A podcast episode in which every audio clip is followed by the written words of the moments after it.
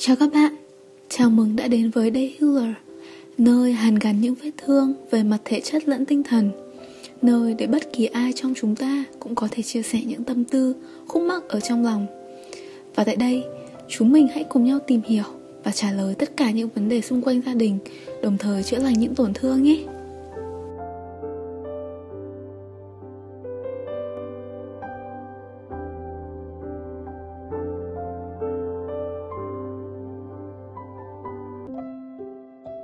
Chủ đề của ngày hôm nay đó chính là thật xấu của những ông bố. Ngày xưa ngày xưa, trong một tòa lâu đài nguy nga tráng lệ, có một gia đình hoàng gia đang chung sống. Ở đó có đức vua bố, hoàng hậu mẹ và công chúa bé. Mỗi ngày trôi qua, họ sống với nhau vô cùng vui vẻ và hòa thuận. Những người giúp việc trong lâu đài lúc nào cũng nghe thấy tiếng hát trong trẻo của công chúa bé và tiếng nhạc đệm piano của đức vua bố. Hằng ngày, đức vua bố thường xuyên phải ra ngoài để làm những việc lớn ơi là lớn, còn hoàng hậu mẹ thì tất bật quán xuyến hết công việc trong nhà. Về phần công chúa bé, nàng phải phụ trách một việc khá là quan trọng, đó là là một cô công chúa nhỏ ngoan ngoãn, đáng yêu. Vương quốc của đức vua bố ngày càng phồn vinh, lớn mạnh, ngài cho mở yến tiệc suốt ngày đêm, tất cả người dân đều được phép tham dự. Tiếng nhạc cùng hơi men lan tỏa trong không gian, ai nấy đều vui mừng hồ hởi. Mỗi khi bước vào sảnh tiệc, mọi người đều có thể bắt gặp hình ảnh đức vua bố ngồi chễm chệ trên ngai vàng, từ từ thưởng thức ly rượu nho thơm lừng, cười nói ha hả cùng thần dân. Nhưng trước khung cảnh hào nhoáng ấy, dường như mọi người đã vô tình quên mất những điều bị bỏ lại phía sau. Chẳng ai còn thấy đức vua bố đệm piano cho công chúa bé hát nữa. ngày bận rộn với những buổi tiệc tùng thâu đêm và những lần nâng ly với đám cận thần. Bẵng đi một thời gian, đức vua bố giờ đây đã trở thành một ông vua với cái bụng bia tròn xoe.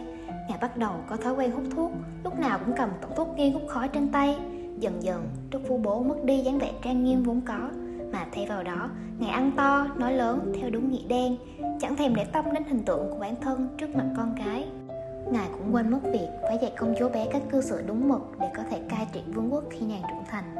Bữa ăn tối vốn là ba người cùng ăn, nay lại chỉ còn hoàng hậu mẹ và công chúa bé. Còn đức vua bố chắc ngài lại đang say khướt trong sự tiệc rồi. Cứ ngỡ rằng mọi việc chỉ dừng lại ở đó, nhưng không. Đến tháng 5, trời đổ mưa như trút nước, khắp vương quốc gặp phải lũ lụt, hoa màu đều ngập úng. Đợt mưa lớn ấy đã gây ra thiệt hại khổng lồ cho vương quốc, mùa màng mất trắng, người dân lâm vào cảnh lầm than. Đức vua bố và gia đình hoàng gia cũng bị tổn thất nặng nề về tài sản.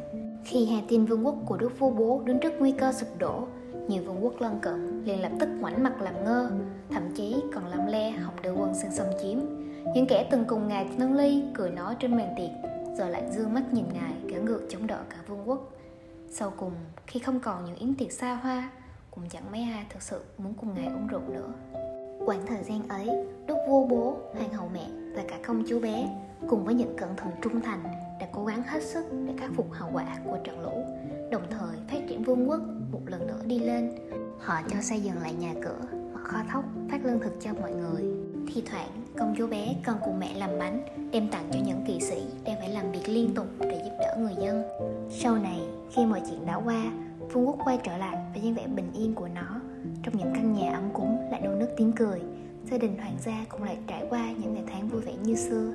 Giờ đây, đang lội qua những hành lang trong lâu đài, người ta lại nghe thấy tiếng đàn piano của đức vua bố và tiếng hát bay bổng ngân vang của công chúa bé.